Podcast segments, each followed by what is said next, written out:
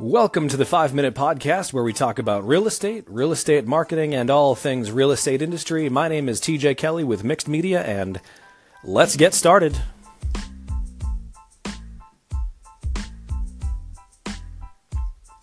Today is Thursday, February 22nd, 2018, week three of the 5 Minute Podcast. First day of the week of recording, however, been a little bit behind. What can I say? We all get busy, right?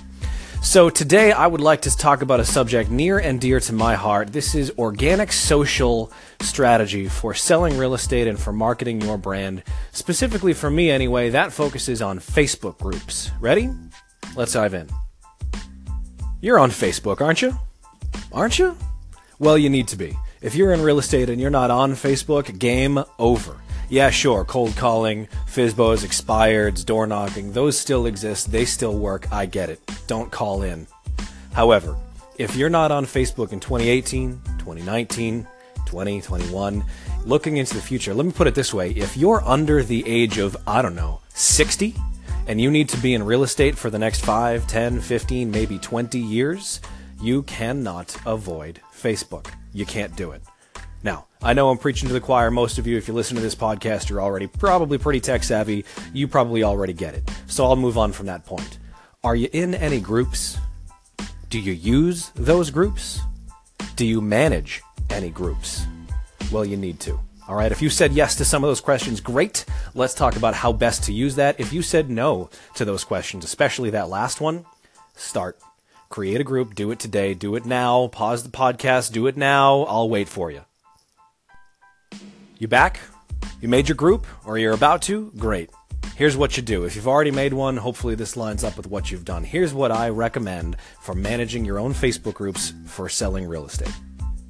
Those groups need to be community focused about where you live. All right. I live in North Central Massachusetts, so I might make a group called North Central Massachusetts, or I love North Central Massachusetts, or North Central Mass I don't know, community. Come up with some tagline that fits the area, but it is based on your geographic market and it is about life there. Now, when I make this recommendation, a lot of people like to, to, I don't know, complain or argue back and say, oh, but all those groups, oh, they just get so complainy. People just whine about local politics and events. Yeah, it's true, it happens, but here's the beauty of it. When you make the group, you make the rules. You get to say no whining, no complaining, no criticisms, no blah, blah, blah. And if anybody breaks the rules, kick them out. They're going to accuse you of censorship. So what? This is not the First Amendment, folks. This is a private group that you get to do whatever you want with. All right, so set the rules, be clear about it, but here's the most important thing keep it positive.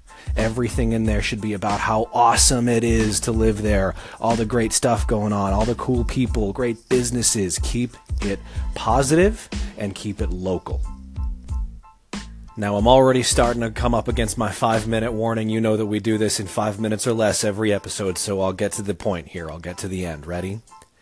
Keep it local, keep it focused, keep it positive, keep the content coming. Interview local business owners, feature them, highlight them, talk about them, promote them, be a giver. Be a giver, be a promoter, and content, content, content. I'm talking writing blog posts, I'm talking videos on, on YouTube and shared directly into Facebook. Uh, I'm talking everything you can do to document and promote what's going on around your town. If possible, go to everything every parade, every concert, every game, every everything. See if you can get down to all of those events. Sidebar. I have kids. I know you can't ever get out of the house when you have young kids. I'm right there with you folks. But if you can, do. It's going to come back to you in spades. But here's the most important thing it takes time.